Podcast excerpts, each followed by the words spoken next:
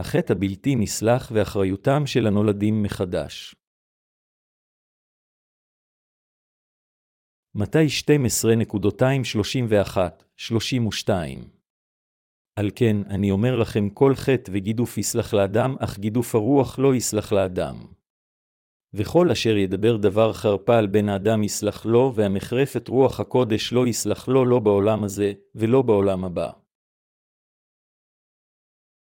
כל מה שהסברתי לכם עד עתה בכתבה ייתכן שהוא מוגבל, אך כל מה שניסתי להסביר בספרי זה על בשורת המים והרוח. אני בטוח שכל מי שמאמין בבשורת האמת הזו ללא ספק יקבל את מחילת חטאיו. אדונינו אמר באל הרומים עשר ועשר דקות, כי בלבבו יאמין האדם והייתה לו לצדקה ובפיהו יודע והייתה לו לישועה, והוא גם אומר באל הרומים עשר ושבע עשרה דקות. לכן האמונה באה מתוך השמועה והשמועה על ידי דבר אלוהים, כל מי שמאמין בדבר הבשורה של המים והרוח יבשע מכל חטאיו ויהפוך לצדיק, ללא שום יוצא מן הכלל. אם עדיין יש לכם ספק לגבי אמונה זו בבשורת המים והרוח, אני מעודד אתכם לפתוח את ליבכם פעם נוספת ולהאמין בה. כל מי שרוצה באמת להתנקות מכל חטאיו צריך קודם לשים בצד את מחשבותיו העצמיות ולהאמין בבשורת האמת של המים והרוח. כל חטאי העולם למעשה סולקו כיוון שישוע המשיח לקח אותם על ידי שהוטבל בידי יוחנן המטביל.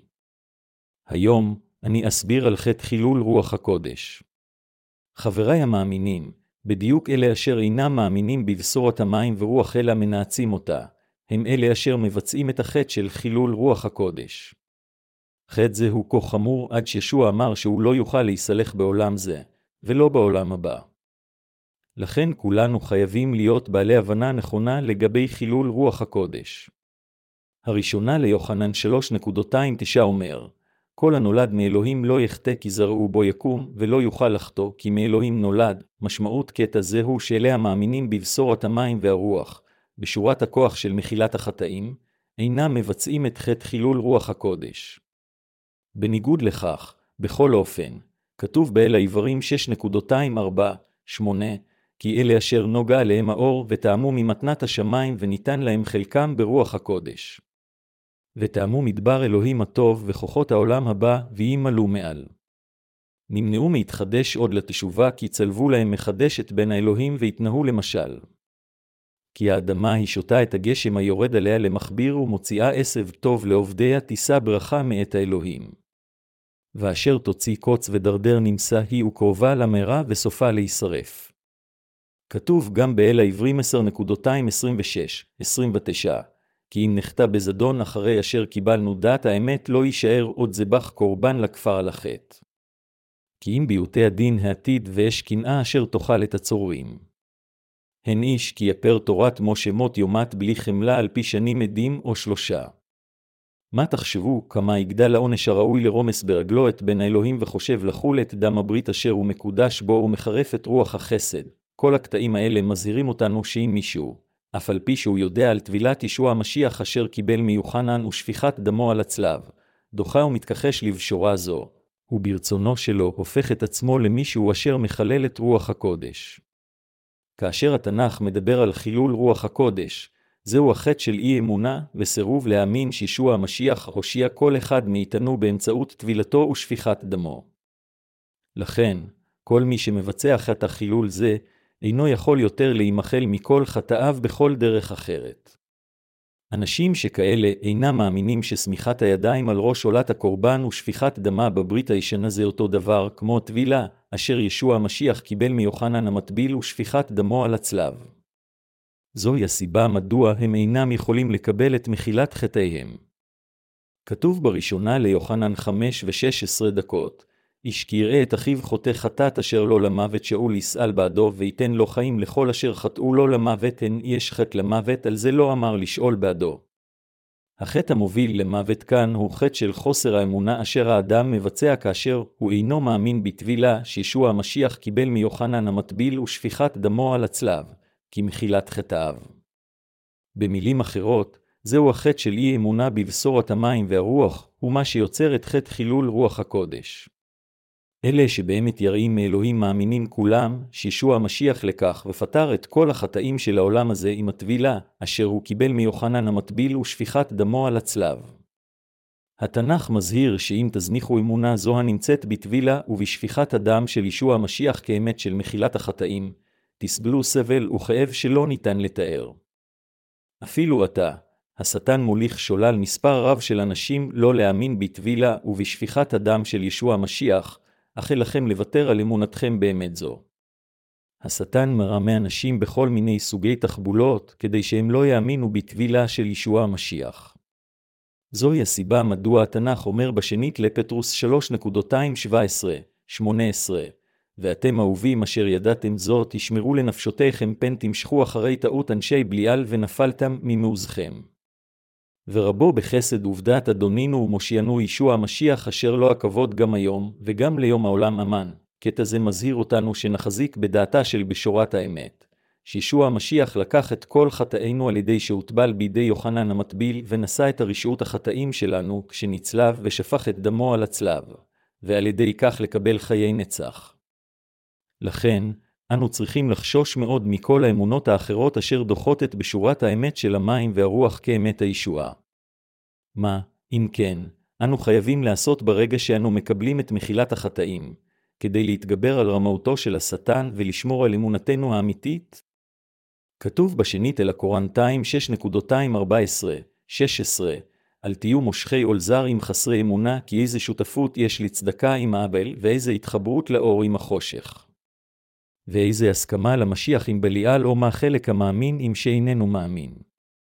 ואיזה דבק יש להיכל אלוהים עם האלילים, כי אתם היכל אלוהים חיים, כמו שאמר האלוהים ושכנתי, והתהלכתי בתוכם, והייתי להם לאלוהים, והם יהיו לי לעם, בהתאם למה שאנו רואים בקטע זה.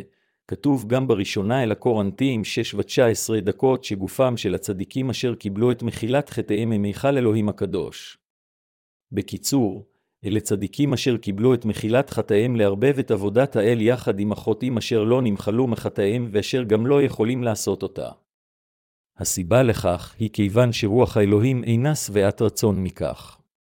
הצדיקים אשר נמחה להם מכל חטאיהם צריכים להתאסף יחדיו רק עם הצדיקים, ובשותפות זו של הצדיקים עליהם לנהל את חיי האמונה שלהם, להשמיע את הבשורה, ולהגן על אמונתם. אל לנו להרשות לעצמנו להתמזג עם החוטאים. למשל, אם אנשים ילבשו בגדים לבנים כדי לעבוד במכרה פחם, האם בגדיהם לא יהפכו לשחורים תוך זמן קצר? באותו אופן, אם הצדיקים ינסו לשרת את בשורת ישוע יחד עם החוטאים, הם לבסוף יקלקלו את האמת האמיתית של מחילת החטאים. אם זה יקרה לנו, אנו נאבד את בשורת המים והדם, נולך שולל על ידי השטן, וניפול לתוך בלבול פעם נוספת. השטן מחכה לכל הזדמנות לטרוף אפילו את הנולדים מחדש כאשר הם נפרדים מקהילותיהם וממנהיגיהם. למשל, כפי שאנו רואים לעתים קרובות בסרט טבע דוקומנטרי, כאשר טורפים מסוימים עוקבים אחר עדר של מעלי גרה, תמיד אלה אשר נשארים מאחור או מפרידים את עצמם מהעדר מותקפים על ידי הטורפים ונופלים לבסוף לטרף. בדיוק כך, אלה אשר נפרדים מהתאספות הצדיקים יושמדו לבסוף. זוהי הסיבה מדוע אלוהים האב ייסד את קהילתו בעולם הזה על ידי אספת אלה המאמינים בבשורת המים והרוח. בנוגע לקהילת האלוהים, כתוב במתי 16.216-18, ויען שמעון פטרוס ויאמר אתה, הוא המשיח בן אלוהים חיים. ויען ויאמר אליו אשריך שמעון בר יונה כי בשר, ודם לא גילה לך את זאת, כי אם אבי שבשמים. ואף אני אומר לך כי אתה פטרוס, ועל הסלע הזה אבנה את קהילתי ושערי שאול לא ידברו עליהם, עלינו לתת תשומת לב מיוחדת לעובדה שעל אמונה זו בישוע המשיח כמושיע נבנה את קהילת האלוהים, בדיוק כפי שישוע בעצמו אמר לפטרוס.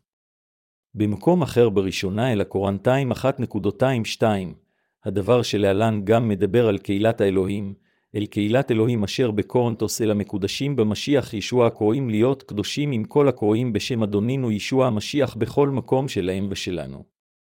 פאולוס השליח הגדיר את קהילת האלוהים כהתאספות הקדושים אשר קיבלו את מחילת חטאיהם. במילים אחרות, אלוהים אמר כאן שקהילתו היא התאספות אלה אשר נמחה להם מכל חטאיהם על ידי אמונתם בבשורת המים והרוח. אלוהים גם אמר בירמיה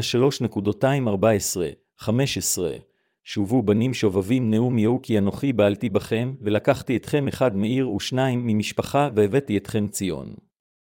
ונתתי לכם רועים כליבי, וראו אתכם דעה והשכיל, בדיוק כפי שאלוהים הבטיח לנו כאן.